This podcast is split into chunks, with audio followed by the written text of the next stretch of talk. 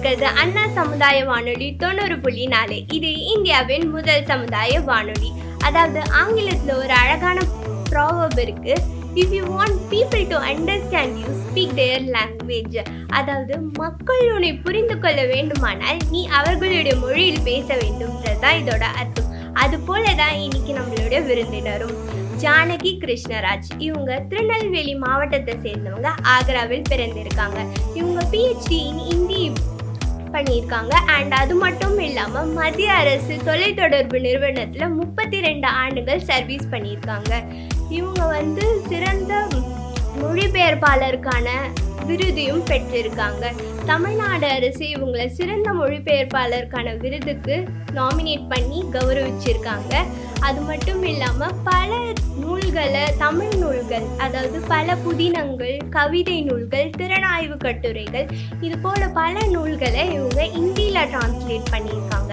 என்னதான் அவங்களோட பிஹெச்டி கல்வி இந்தியா இருந்தாலும் தமிழ் மொழியோட க பற்றின் காரணமாகவும் தமிழ் நூலில் இருக்க கருத்துக்கள் இந்தியா ஃபுல்லாக தெரிஞ்சுக்கிறதுக்காகவும் மட்டும் இவங்க வந்து நிறைய கட்டுரைகளை டிரான்ஸ்லேட் பண்ணியிருக்காங்க. இது மட்டும் இல்லாமல் இவங்களை பற்றின பல தகவல்களை இந்த நேர்காணலில் நம்ம காணலாம். வாங்க போகலாம் நான் வந்து கம்பேரிட்டிவ் ஸ்டடி என்னுடைய தீசிஸ் இருந்தது. North Indian and south Indian லிட்ரேச்சரை வந்து ரெண்டையும் இணைக்கிறதுக்குள்ள தான் என்னோட மெயின் பர்பஸே இப்போ நான் வந்து சவுத் இந்தியனாக இருந்தால் கூட இந்த ஊரில் நான் திருநெல்வேலியில் பிறந்து வளர்ந்தால் கூட எனக்கு வந்து ஃபுல்லாக ஹிந்திலலாம் இருந்து ஹிந்தி பெல்ட்டில் இருந்திருக்கேன் நான் நார்த் இந்தியாவில் நான் என்ன நினைக்கிறேன்னா நம்ம எல்லாரும் இந்தியர்கள் தான். அது மாதிரி வேறுபாடு எதுவுமே கிடையாது. நம்ம எல்லாரும் ஒத்துமையாக இருக்கணும்னா நம்மளுக்குள்ள அந்த லாங்குவேஜ் பேரியரே இருக்கக்கூடாது. நம்ம மொழி வேற்றுமையே இருக்கக்கூடாது.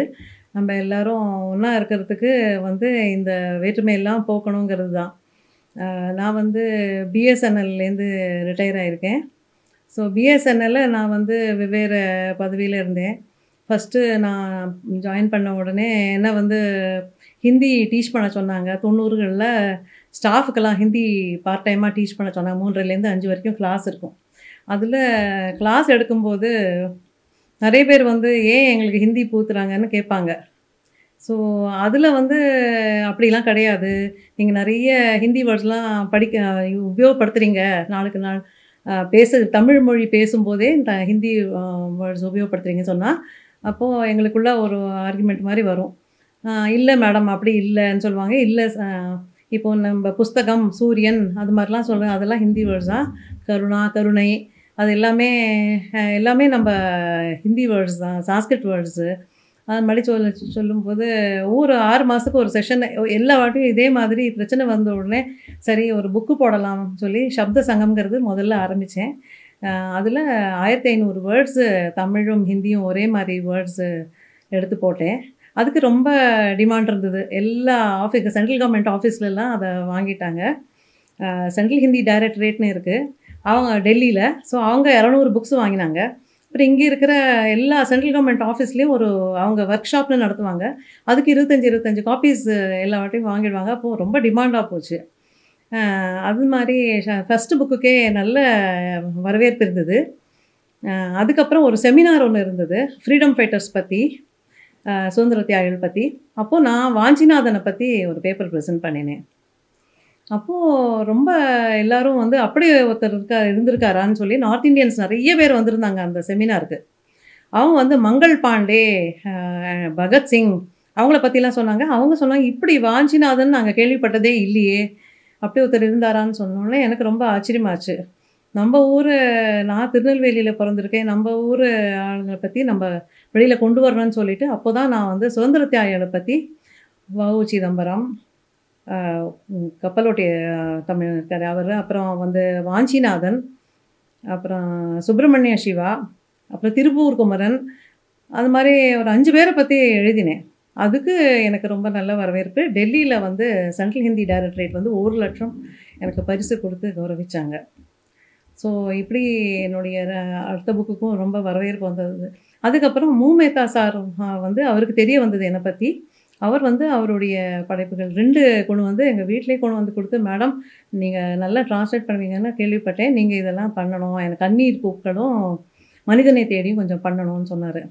மனிதனை தேடி பண்ணினேன். அதுவும் ரிலீஸ் ஆச்சு. அதுக்கு வந்து தமிழ் வளர்ச்சி துறையிலேருந்து எனக்கு கிராண்ட் கிடச்சிது. அப்போலேருந்தே என்னை வந்து ஊக்குவிச்சிட்ருக்காங்க தமிழ் வளர்ச்சி துறையிலேருந்து எனக்கு ரொம்பவே உறுதுணையாக இருக்காங்க. அவங்க ஷேகர்னு இருந்தார் ஒரு டைரக்டர் அவர் வந்து ஃபோர்வேர்டே கொடுத்தாரு. என்னுடைய சுதந்திர தாய்களுக்கும் அவங்க கிராண்ட் கொடுத்தாங்க. அதில் வந்து அவர் ஒரு ஃபோர்வேர்டு ரொம்ப நல்லா எழுதியிருந்தார் ஷேகருங்கிறவர் ஸோ அதுக்கப்புறம் அந்த மூமேத்தாவுடைய மனிதனை தேடியும் அதுக்கும் அவங்க கிராண்ட் கொடுத்தாங்க. ரொம்ப நல்லா எனக்கு வந்து ரொம்ப உற்சாகமாச்சு. ஏ, நம்ம நிறைய எழுதலாம் அப்படின்ட்டு. அதுக்கப்புறம் சொந்த படைப்பும் நான் எழுதுகிறேன் என்னுடைய சொந்த கவிதைகள் ஒரு ஐம்பது ஐம்பத்தி மூணு கவிதைகள் வந்து மன் கி ஜங்கார் அப்படின்னு நான் அதுவும் எழுதுவேன். அப்புறம் மீனான்னு ஒரு புக்கு ஒரு என்ன உபன்யாசம்லாம் சொல்லுவோம். அது பேர் என்ன? கதை. நெடுங்கதை. நெடுங்கதையில் எழுதி அது என்ன பண்ணினேன்னா நம்ம கிராமத்து வில்லேஜ்லேருந்து ஒரு ஆள் போய் நார்த் இந்தியாவில் செட்டில் பண்ண அவங்களுக்கு என்னெல்லாம் ஃபேஸ் பண்ணுவாங்க?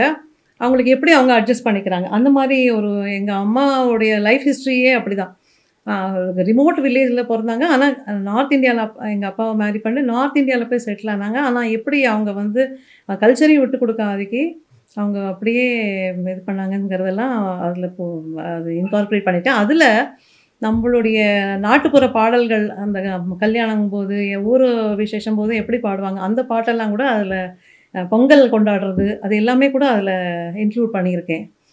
ஸோ அப்படியே நம்ம கல்ச்சரையும் அங்கே கொண்டு போகணுங்கிறது தான் என்னுடைய want to build a bridge between the south and the north ma'am நீங்கள் வந்து க ரொம்ப நல்லா சொன்னீங்க. ஏன்னா ஆக்சுவலி இப்போ வந் இப்போ இருக்கிற கரண்ட் சுச்சுவேஷனில் நம்ம வந்து சவுத்துக்கும் நார்த்துக்கும் இந்த மொழி பிரச்சனை தான் நிறைய வந்துட்டுருக்கு அண்டு நீங்கள் உங்கள் புக்ஸ் வந்து இதுக்கு ஒரு தீர்வுன்னு நான் நம்புகிறேன் அண்டு இந்த மாதிரி மொழி பிரச்சனையெல்லாம் பண்ணுறது இதெல்லாம் நீங்கள் எப்படி பார்க்குறீங்க மேம் இல்லை என்னை பொறுத்த வரைக்கும் எனக்கு நான் எதிர்நோக்கினது வந்து எங்கள் டிபார்ட்மெண்ட்டில் எல்லாம் ஸ்டாஃப் கேட்டதுனால தான் நான் எழுத்து இதுக்கே வந்திருக்கேன். இந்த துறைக்கே வந்ததே அதனால தான் ஸோ ஏதோ ஒரு நம்மளுக்கு எதிர்ப்பு இருந்தால் நம்ம அதை எப்படி எதிர்கொள்வோங்கிறது அதுலேயே நம்மளுக்கு ஒரு ஆக்கப்பூர்வமாக நம்ம வந்துடுறோம். ஸோ எல்லாமே ஒரு நல்லதுக்காக எடுத்துகிட்டு போயிட்டே இருக்க வேண்டிதான் இப்போ கூட எனக்கு வந்து எல்லாரும் சொன்னாங்க. இந்த இப்போ வந்து ஆன்டி ஹிந்தி தான் இங்கே நடந்துட்டுருக்குன்னு சொல்லி சொன்னாங்க. பட் எனக்கு பாருங்க எனக்கு வந்து விருது கொடுத்து கௌரவிச்சிருக்காங்க.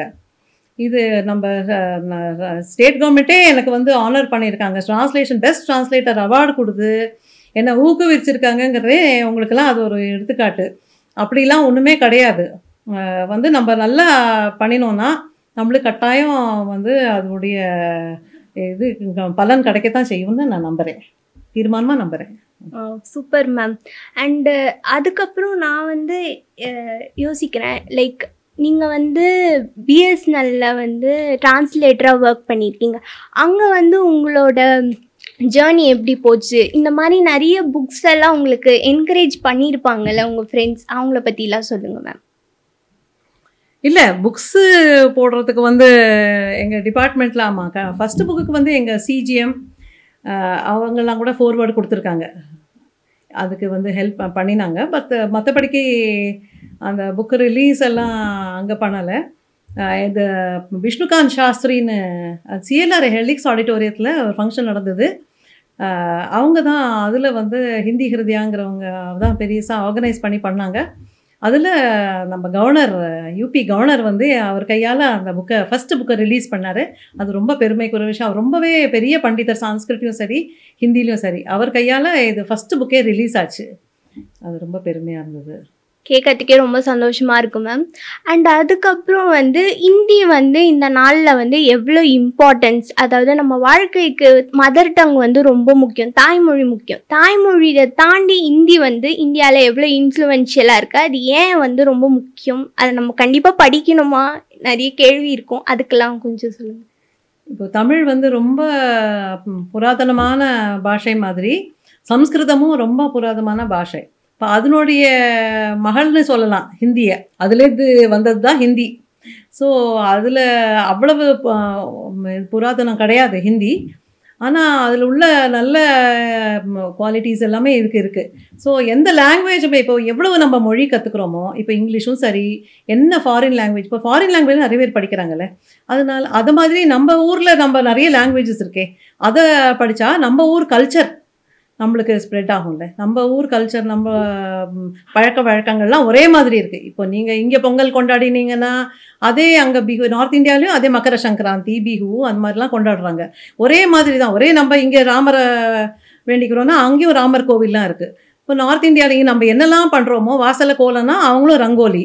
நம்ம எப்படி டான்ஸ் எல்லாம் ஒரு தீபாவளி கொண்டா அவங்களும் தீபாவளி அதே பண்டிகை தான் கொண்டாடுறாங்க. ஸோ அவ்வளவு நம்ம கல்ச்சரில் வேற்றுமை கிடையவே கிடையாது. ஸோ நம்ம வந்து எல்லாம் ஒரே நாடு அது நம்ம யுனைட் ஆகிறதுக்கு அந்த ஒரே மொழி இருந்தால் நல்லாயிருக்கும் நம்ம நேஷ்னல் லாங்குவேஜ்னு ஒன்று எல்லா இப்போ ஃப்ரான்ஸுக்கு போனீங்கன்னா ஃப்ரெஞ்சு நேஷ்னல் லாங்குவேஜ் அவங்க இங்கிலீஷ் பேச கூட அவங்க வெ- வெறுக்கிறாங்க. அவங்க பாஷையில் தான் எவ்வளவு இன்டர்நேஷ்னல் செமினார் போனீங்களா அவங்க ஃப்ரெஞ்சில் தான் அவங்க மொழியில் தான் அவங்க பேசுவாங்க. இப்போது நீங்கள் வந்து ஒரு குடத்து விளக்காக ஆயிடுவீங்க. இங்கே தமிழ்நாட்டில் வந்து வெறும் தமிழ் மாத்திரம் பேசினீங்கன்னா குடத்து விளக்காக இருப்பீங்க. உங்களுக்கு மற்ற ஊரோடைய இம்பார்ட்டன்ஸ்லாம் தெரியாது. நீங்கள் வெளியூருக்கெல்லாம் போனீங்கன்னா உங்களுக்கு அதை என்ஜாயே பண்ண முடியாது. நீங்கள் அந்த ஊர் இப்போ நம்ம நாட்டிலேயே எவ்வளோ ஊர்கள் எவ்வளோ ராஜ்யங்கள் இருக்குது அங்கெல்லாம் போனால் நீங்கள் வந்து எல்லாரோடையும் சரளமாக பேசுகிறதுக்கும் அந்த கல்ச்சர்லாம் தெரி இப்போ கூட தமிழ் சங்கம் இது நடத்தினாங்க இல்லையா? காசியில். இப்போ நம்ம ஊர்லேருந்து நிறைய பேர் போனாங்க. அப்போ அங்கே போய் நம்ம ஆளுங்களெல்லாம் வரவேற்று காசியை பற்றிலாம் சொன்னாங்க. ஸோ இதே இது அங்கே இதுக்குன்னே ஆளுங்களை அப்பாயிண்ட் பண்ணி அவங்கள வந்து எக்ஸ்பிளைன் பண்ண சொன்னாங்க. காசியை பற்றி த ஹிந்தி ஹிந்தியும் தமிழும் தெரிஞ்சவங்கள அங்கே இது பண்ணி ஹிந்தி அங்கே உள்ள கல்ச்சர் எல்லாத்தையும் நம்ம ஆளுங்களுக்கு எக்ஸ்பிளைன் பண்ண சொன்னாங்க. இப்போ இது நம் நம்மளே போனோம் வச்சுக்கலாம் நம்மளுக்கே அந்த பாஷையெல்லாம் தெரிஞ்சால் அதுக்கு யாரும் தேவையில்லை. நம்மளே எல்லா ஊர்லேயும் போய் அதை தெரிஞ்சுக்கலாம். அதுதான் நான் வந்து வெவ்வேறு ஊரில் இருந்துட்டு வந்ததுனால எனக்கு அந்த எல்லா லாங்குவேஜுடைய இம்பார்ட்டன்ஸ் தெரியறது. நாங்கள் சென்ட்ரல் ஸ்கூலில் படித்தோம் அப்போது எங்கள் ஒரு வெரைட்டி என்டர்டெயின்மெண்ட் சொல்லி ஒவ்வொரு ஸ்கூல் டேக்கும் எல்லா லாங்குவேஜும் அசாமீஸ் பெங்காலி ம மலையாளம் கன்னடா எல்லா பாஷையிலையும் ஒரு டான்ஸோ ஒரு பாட்டோ நடக்கும். ஸோ இன்டர்நே அது எல்லா லாங்குவேஜோட இம்பார்ட்டன்ஸ் பற்றி பாடவும் செய்வோம். ஸோ அந்த மாதிரி நம்மளுக்கு ஒரு வேற்றுமையே கிடையாது. அப்படி தான் நம்ம எல்லாம் இருக்கணும்னு நான் நம்புகிறேன் கண்டிப்பாக அப்படியே எல்லாரும் இருக்கணும்னு நானும் நம்புகிறேன் மேம் அண்ட் நீங்கள் வந்து நிறைய சொன்னீங்க நான் வந்து நிறைய புக்ஸ் எழுதியிருக்கேன். ஸோ உங்களுக்கு இ- இவ்வளோ புக்ஸ் எழுதியிருக்கீங்க ஆனால் கண்டிப்பாக உங்களுக்குன்னு ஒரு ஃபேவரட் புக் கண்டிப்பாக இருக்கும்னு நான் நம்புறேன். ஸோ அந்த ஃபேவரட் புக் பற்றி சொல்லுங்கள் என்னுடைய ஃபேவரட் நேச்சுரலி ஃப்ரீடம் ஃபைட்டர்ஸ் பற்றி தான் ஃபாதர் வந்து மிலிட்ரியில் இருந்திருக்காரு. ஸோ அந்த ஃபே ஃப்ரீடம் ஸ்பிரிட் அந்த ஸ்பிரிட் அவர் வந்து ப்ரீ இண்டிபெண்டன்ஸில் ராயல் ஏர்ஃபோர்ஸில் ஜாயின் பண்ணிவிட்டு ஃப்ரீடம் போது இருந்தார். அதுக்கப்புறம் இப்போ தான் ஃபிஃப்டீனில் அவர் வந்துட்டார். ஸ்குவாடன் லீடராக இருந்து ரிட்டையர் ஆகிட்டார் பட் அவர் வந்து ஃபஸ்ட் மிஸ்டர் ஏர்க்ராஃப்ட்லாம் ஃப்ரான்ஸ்லேருந்து கொண்டு வந்தார். அந்த மாதிரி ரொம்ப அவர் கிரேட்டாக இருந்தார். நான் நேரு காந்தி எல்லாரையும் மீட் பண்ணி எல்லாம் பேசினார். அவர் நேர்வு கிட்ட கேட்டார். நாங்கள் ஃப்ரீடமுக்கு அப்புறம் என்ன பண்ணணும்னாரு. நீங்கள் அவங்ககிட்டேருந்து பிரிட்டிஷ்டேருந்து எல்லாம் கற்றுட்டு அதை நம்ம நாட்டுக்கு டெவலப்மெண்ட்டுக்கு நீங்கள் அதை யூஸ் பண்ணணும் அப்படின்னு சொல்லி அவர் அட்வைஸ் பண்ணார். நேரு இன்டர்வியூ பண்ணியிருக்காரு. காந்தியோடைய ப்ரேயர் மீட்டிங்கெல்லாம் அவர் அட்டென்ட் பண்ணியிருக்காரு. ராஜேந்திர பிரசாத் மூலமாக அவருக்கு வந்து அந்த இதெல்லாம் கிடச்சிது அவார்டெல்லாம் கிடச்சிது. So doctor Rajendra Prasad so அந்த மாதிரி பெரிய பெரிய இந்திரா காந்திலாம் வெல்கம் பண்ணியிருக்காரு. அவர் மிலிட்ரியில் இருந்ததுனால நான் கூடவே இருந்ததுனால எனக்கும் அந்த நாட்டுப்பற்று ரொம்ப உண்டு. அதனால் இங்கே இருக்கிற நான் என்ன பார்த்தேன் பகத்சிங்கை பற்றி தான் அங்கே எல்லாருமே நார்த் இந்தியாவில் க்ளோரிஃபை பண்ணுவாங்க. பட் நம்ம ஊரில் வந்து பார்த்தா இவ்வளவு ஃப்ரீடம் ஃபைட்டர்ஸ் இருக்காங்க யாருக்கும் அங்கெல்லாம் தெரியல.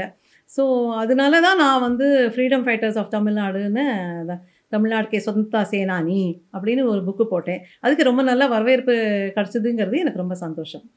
ரொம்ப தேங்க்ஸ் மேம் அண்ட் அதுக்கப்புறம் failure is the stepping stone to சக்ஸஸ்ன்னு சொல்லுவாங்க. ஸோ எல்லார் வாழ்க்கையிலையும் ஒரு டிஃபிகல்ட்டி கண்டிப்பாக இருக்கும். ஸோ உங்கள் வாழ்க்கையில் நீங்கள் ஃபேஸ் பண்ண டிஃபிகல்ட்டிஸ் இங்கே வந்து நீங்கள் ஷேர் பண்ணுங்கள் கட்டாயம் எல்லார லைஃப்லேயும் அந்த மாதிரி இருந்திருக்கும். இப்போ எனக்கு மனசில் வந்து ஒரு வருத்தம் இருக்குது எங்கள் டிபார்ட்மெண்ட்டில் நான் ஹிந்தி ஆஃபீஸர் ஆக முடியல. சீனியர் ஹிந்தி டிரான்ஸ்லேட்டர் வரைக்கும் தான் ஆனேன். எங்கள் ஆஃபீஸில் வந்து கல்கட்டா டெலிஃபோன்ஸ்லாம் எட்டு ஹிந்தி ஆஃபீஸர் போஸ்ட்லாம் க்ரியேட் பண்ணாங்க. எங்கள் ஆஃபீஸில் வந்து அந்த மாதிரி பார்லிமெண்ட்ரி கமிட்டி வந்தோடனே எங்கள் சிஜிஎம் கிட்ட அவர் தான் புட்டப் பண்ணணும் ப்ரப்போசலில் பார்லிமெண்ட்ரி கமிட்டி முன்னால். அவர் வந்து பேசாமல் இருந்துட்டாரு. அவர் அவர் no more now he's no more இப்போது அவர் அந்த ப்ரப்போசலை அவர் வைக்காதனால எட்டு போஸ்ட் ஒன்றுமே கிரியேட் ஆகலை. அப்போது ஒன்லி சிங்கிள் யூனிட்டு ஒரே ஒரு ஹிந்தி ஆஃபீஸர் தானுங்கிறதுனால எனக்கு ஹிந்தி ஆஃபீஸர் ஆக முடியல. பட் அதை வந்து நான் என்னுடைய அட்வான்டேஜாக கன்வெர்ட் பண்ணி நான் வந்து பார்ட் டைம் பிஹெச்டி பண்ணினேன். அது அந்த இதுக்கு தூண்டுதலாக இருந்தது கூட நம்ம மூமேதா சார் தான். அவர் சொன்னார். அப்புறம் அந்த பிஹெச்டியில் கூட எனக்கு வந்து ரொம்பவே நிறைய ப்ராப்ளம்ஸ் ஃபேஸ் பண்ண வேண்டியது எடுத்து ப்ரொஃபஸர் வந்து எனக்கு ரொம்ப டிலே பண்ணிட்டாரு. அதுக்கப்புறமா நான் கைடு சேஞ்ச் பண்ணி தான் என்னால் பண்ண முடிஞ்சது. அப்போது இவர் மூமேதா சார் தான் சொன்னார் மேடம் நீங்கள் வந்து நான் விட்டுட்டேன் பிஹெச்டி பண்ணாமல் விட்டுட்டேன் நான் பண்ணியிருந்தேன்னா வைஸ் சான்சலர் வரைக்கும் ஆயிருக்கலாம். நீங்கள் ஆன் எனி அக்கௌண்ட் நீங்கள் விடக்கூடாது நீங்கள் தீவிரமாக பண்ணுங்க. அப்படின்னு சொல்லி என்னை ரொம்பவே என்கரேஜ் பண்ணினார். அதனால் நான் பிஹெச்டி பண்ணதுனால எனக்கு ம- இப்போ சிவசங்கரி அவங்களும் நார்த் இந்தியன் ரைட்டர் மு- மனு பண்டாரி அவங்களெல்லாம் அவங்களோட கம்பேரிட்டிவ் ஸ்டடி தான் அவங்களோட எழுதியிருக்கிற புக்ஸை ஸ்டோரீஸில் தான் நான் கம்பேரிட்டிவ் ஸ்டடி பண்ணினேன். Social problems as depicted in the stories of Mannu Bhandari and Sivasankari so அந்த சாக்கில் நான் வந்து அவங்களெல்லாம் வீட்டில் போய் இன்டர்வியூ பண்ணி அவங்கள வந்து எனக்கு புக்ஸ் எல்லாம் கொடுத்து ஹெல்ப் பண்ணியிருக்காங்க. ரெண்டு ரைட்டருமே ரொம்ப simple down to earth persons ரொம்பவே எனக்கு ஹெல்ப் பண்ணி புக்ஸ் எல்லாம் கொடுத்து ஹெல்ப் பண்ணியிருக்காங்க. ரொம்ப என்கரேஜ் பண்ணியிருக்காங்க. ஸோ அது ஒரு எனக்கு ஒரு நல்ல அட்வான்டேஜ் ஆச்சு லைஃப்பில் ஒரு ஸ்டெப்பிங் ஸ்டோன் ஆச்சு. பிஹெச்டி மூமேதா சாரே கூட அவங்களெல்லாம் மீட் பண்ண கிடச்சிது எனக்கு. சாகித்ய அகாடமி வின்னர் அப்புறமா சாகித்ய அகாடமி வின்னர்ஸ் எல்லாரையும் ஒரு இன்டர்வியூ பண்ண சொன்னாங்க. அப்போ கூட நான் அவரை போய் இன்டர்வியூ பண்ணி ஒரு புக்கிலலாம் பப்ளிஷ் ஆச்சு. நார்த் இந்தியா வாகர்த்துன்னு ஒரு மேகசினில் மூமேதா சார். மேம் நீங்கள் மூமேதா சார் பற்றி நிறைய இன்ட்ரெஸ்டிங்கான டாபிக்ஸ்லாம் சொன்னீங்க. அண்ட் இந்தி வந்து நம்ம வாழ்க்கையில் வந்து ஒரு பன்மொழி அறிவு ஞான வீட்டு வாய் ஞான வீட்டின் வாயில் வந்து நம்ம எல்லாரும் சொல்லி கேள்விப்பட்டிருப்போம். ஸோ அப்போது இந்தியை பத் இந்தியை நம்ம எப்படி மேம் கற்றுக்கிறது ஒருத்தவங்க வந்து நான் ஹிந்தி படிக்கணும்னு கற்றுக்கணும்னு நினைக்கிறாங்க. ஆனால் அவங்களுக்கு வந்து எப்படி கற்றுக்கிறதுன்னு தெரியல. அது நீங்கள் எப்படி வந்து படிக்கலான்னு நீங்கள் சொல்லுங்கள் மேம் இப்போது எங்கள் அம்மா எங்கள் பாட்டிலாம் கூட நார்த் இந்தியாவில் இருந்தாங்க. இப்போ நம்ம எந்த ஊரில் இருக்கோமோ அந்த ஊரில் உள்ள பாஷை வந்து நம்மளுக்கு நேச்சுரலாகவே வந்துடும் இப்போ நம்ம ஜெர்மனி போனோம் ஃப்ரான்ஸுக்கு போனோம் அப்படின்னா அங்கேயே இருந்தனா எல்லாருமே அந்த பாஷை பேசும்போது நம்மளுக்கு நேச்சுரலாக நம்ம பேச ஆரம்பிச்சிருவோம். ஏன்னா நம்ம சர்வெண்ட்டு நம்ம கடைகளுக்கு போனால் கடையில் சாமான் வாங்குறது எல்லாமே அப்படி பழகும்போது நம்மளுக்கு வந்துடும் ஸோ அந்த மாதிரி கற்றுக்கும் போது தான் நம்ம கிராஜுவலாக அந்த மொழி கற்று அது ஒன்றும் கஷ்டமே கிடையாது. எந்த லாங்குவேஜுமே நம்ம வந்து கற்றுக்கணும்னு இன்ட்ரெஸ்ட் இருந்தால் இப்போ டிவி பார்க்குறீங்க நம்ம அந்த கதையை பிக்சரை பிக்சர் இது ஃபார்மில் பார்க்கும்போது நம்மளுக்கு ஸ்டோரிலாம் புரியுறது இல்லையா? ஸோ ஹிந்தி இதெல்லாம் நீங்கள் பார்த்தீங்கன்னா சினிமாவோ எது இருந்தாலும் அதெல்லாம் நீங்கள் பார்த்தீங்கன்னா நல்லா ஈஸியாக புரியும்.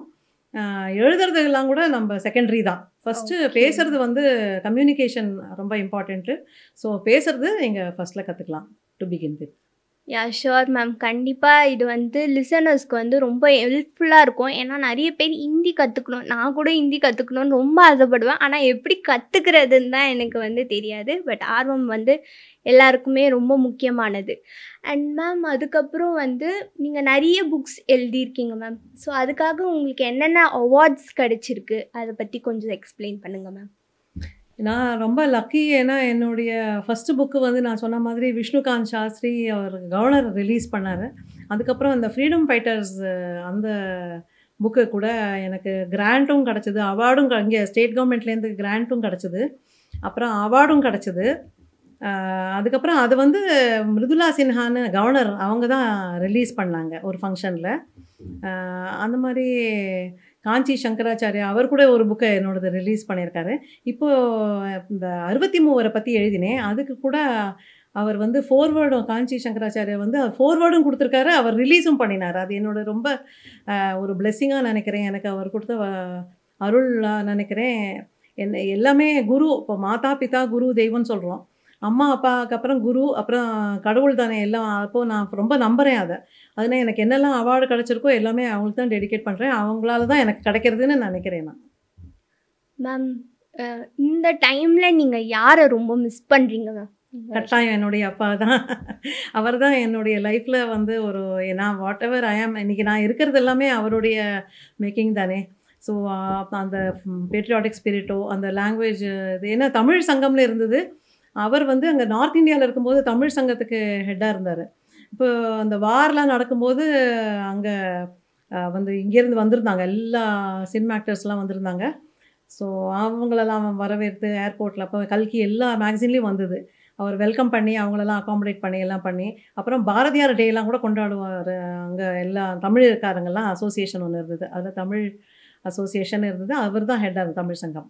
ஸோ பாரதியார் டேலேருந்து எல்லா டேயும் கொண்டாடி தமிழ் பாட்டு போட்டியெல்லாம் வச்சு ப்ரைஸ் கொடுத்து எனக்கும் அதெல்லாம் நிறைய பாட்டெல்லாம் அவர்லாம் சொல்லி கொடுத்து அம்மா அப்பா ரெண்டு பேருமே நேஷ்னல் அந்த பாட்டை எழுந்து நின்றுடும் டிவியில் வந்தால் கூட எழுந்து நிற்பாங்க. அவ்வளோ பேட்ரியாட்டிக் ஸ்பிரிட் உண்டு. அந்த மாதிரி ஃபாதர் அவரோட லைஃபே நிறைய மெடல்லாம் வாங்கியிருக்கு சங்கரா மெடல்லேருந்து எல்லாம் வாங்கியிருக்காரு. ஸோ அதுலேருந்து எனக்கு ஒரு மோட்டிவேஷன் அப்பா தான் ஃபாதர் தான் எல்லாம் எனக்கு. மேம் நீங்கள் வந்து உங்கள் ஃபாதர் வந்து நிறைய அவரை பற்றி நிறைய சொன்னீங்க. அண்ட் அவர் வந்து ஆர்மியில் இருக்காருன்னு நீங்கள் சொன்னீங்க. ஸோ அந்த லைஃப். டைம் ஏர் அவர் வந்து ஏர்ஃபோர்ஸில் இருக்காருன்னு நீங்கள் சொன்னீங்க.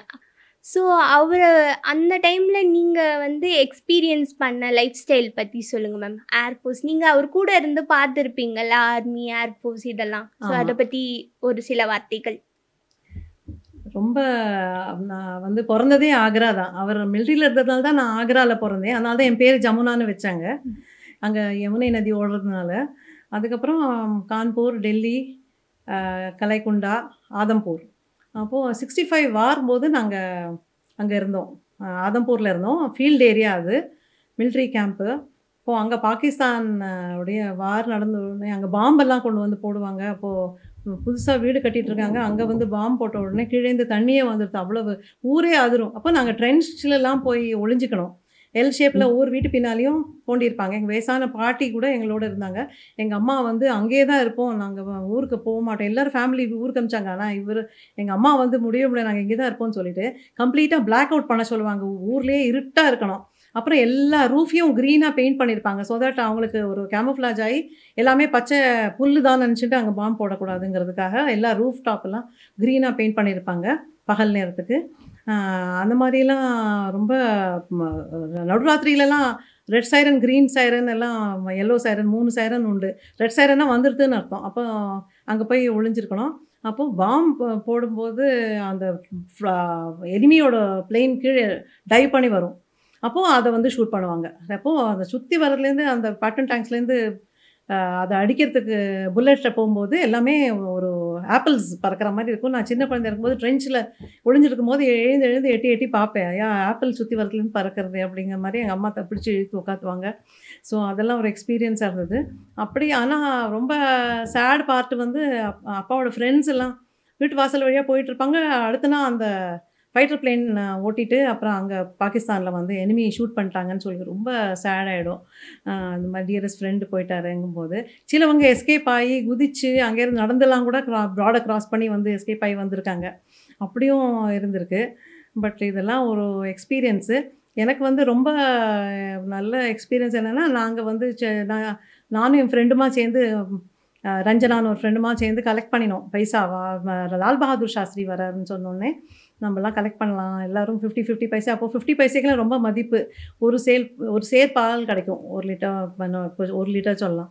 ஸோ ஐம்பது பைசா கிடைக்கும். ஸோ நிறைய பேர் ஐம்பது பைசாலாம் கொடுத்தா இருபத்தொம்போது பைசா ரூபா ஐம்பது பைசா கலெக்ட் ஆச்சு. அந்த டின் மேலே நான் வந்து எழுதி ஒட்டினேன் ஜவான் ஃபண்டுன்னு சொல்லி. அப்புறம் அப்பா கூட்டிகிட்டு போனார். அப்பா நான் வந்து கொண்டு போய் கொடுக்குறேன் அப்படின்னோடனே எல்லாரும் காக்கி யூனிஃபார்மில் இருந்தாங்க. அவர் மாத்திரம் குள்ளமாக ஒயிட் அண்ட் ஒயிட்டில் தொப்பிலாம் போட்டுட்டு காங்கிரஸ் இது போட்டு இருந்தார். அப்போ நான் கொண்டு போய் எங்கள் அப்பா இன்ட்ரடியூஸ் பண்ணேன் டாட்டர்னு அவர் என்னை முது தட்டினார். அப்புறம் நான் அந்த சொன்னேன் இது மாதிரி நான் கலெக்ட் பண்ணியிருக்கேன் ஜவான் ஃபண்டுன்னு ஐயோ நாங்கள் தான் ஜவான்கள்லாம் பண்ணணும். நீங்கள் நீ எதுக்கு பண்ண பண்ண? அப்படி இல்லை பரவாயில்ல வாங்கன்னு சொல்லி கொடுத்தோன்னே அவர் வாங்கிட்டார். அதுக்கப்புறம் என் பேர் போட்டு எனக்கு ஒரு பிஎம்ஓ ஆஃபீஸ்லேருந்து ரசீதும் வந்தது என்னோடய ஃபோட்டோலாம் வந்தது. பட் இப்போது அதெல்லாம் எங்கே போச்சுருந்தே அப்போ நிறைய ட்ரான்ஸ்ஃபர்லாம் ஆனதுனால அதெல்லாம் மிஸ் ஆகிடுது ஆனால் அது என்னோடய மெமரியில் இன்னும் மெமரபுளாக இருக்குது ரொம்பவே க்ரீனாக இருக்குது ரொம்ப என்னுடைய மெமரபிள் எக்ஸ்பீரியன்ஸாக இருந்தது அது. மேம் ஆக்சுவலி இது கேட்கும் போது எனக்கு கூல் எக்ஸ்பீரியன்ஸ் சொல்லுது தெரியுது. But it's a thrilling experience ஏன்னா நீங்கள் அந்த டைமில் அங்கே நின்று எல்லா சுச்சுவேஷனையும் பார்த்துருக்கீங்க.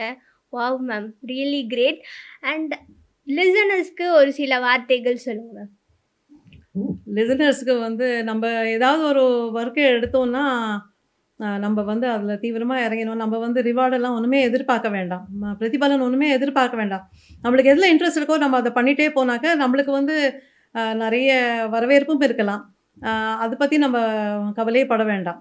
இப்போது எனக்கு நிறைய எனக்கு இப்போது ஒரு அவார்டெல்லாம் கிடச்சிருக்குங்கிறது வந்து ரொம்ப பெருமையாக தான் இருக்குது பட் uh, நான் இன்னும் கூட நிறைய எழுதி இப்போ ஔவையார் பற்றி எழுதலாம்னு நினச்சிருக்கேன் நான்.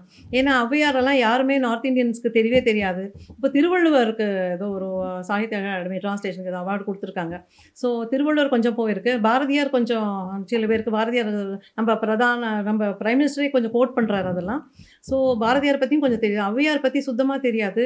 ஔவையார் ரொம்ப நல்ல இதெல்லாம் செய்யுள்லாம் போட்டிருக்காங்க. ஸோ அவங்க கம்ப்ளீட் ஒர்க்ஸாக நான் வந்து ஹிந்தியில் கொண்டு போகலான்ட்டு இப்போ அடுத்த வேலையை அது பண்ணிகிட்ருக்கேன் அதனால் நான் நிறுத்தவே போகிறதில்ல என்ன கடைசி மூச்சு வரைக்கும் நான் வந்து நிறைய ஈவன் அறுபத்தி மூவரை பற்றி எழுதினேன். அதுக்கப்புறம் இன்னும் வேறு நிறைய செயின்ஸை பற்றிலாம் கூட நான் நிறைய ஆர்டிகிள்ஸ் எழுதி அங்கே நார்த் இந்தியன் மேகசின்ஸில் பப்ளிஷ் பண்ணேன். அவங்களுக்கு தெரியாத விஷயங்கள்.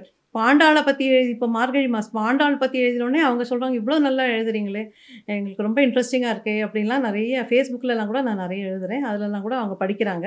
ஒரு இரநூத்தம்பது பேரெல்லாம் படித்தா கூட பரவாயில்லையே அவங்களுக்கு நம்மளை நம்ம கல்ச்சர்லாம் தெரிய வருதுன்னு ரொம்ப சந்தோஷமாக இருக்குது மேம் ஆக்சுவலி நீங்கள் நிறைய மெமரபிள் மூமெண்ட்ஸ்லாம் எங்கள் கூட ஷேர் பண்ணதுக்கு ரொம்ப தேங்க்ஸ் அண்ட் உங்களோட ஒர்க்ஸ் எல்லாம் ஒதுக்கி வச்சுட்டு எங்களுக்கு இந்த டைமை ஸ்பெண்ட் பண்ணதுக்கு ரொம்ப தேங்க்ஸ் மேம் அண்ட் உங்களோட அப்கமிங் நாவல் அதாவது அவையார் பற்றி நீங்கள் எழுத போகிறேன்னு சொல்கிறீங்க அதுவும் வந்து நல்லா ஃபேமஸ் ஆகி best best wishes ma'am for that also and thank you ma'am எனக்கும் ரொம்ப சந்தோஷமாக இருக்குது அடையா டைமில் ஒரு நியூஸ் ஐட்டம் எனக்கு அவார்டு கிடச்சதை பற்றி பார்த்துட்டு இங்கேருந்து காண்டாக்ட் பண்ணோன்னே எனக்கு ரொம்ப சந்தோஷமாச்சு.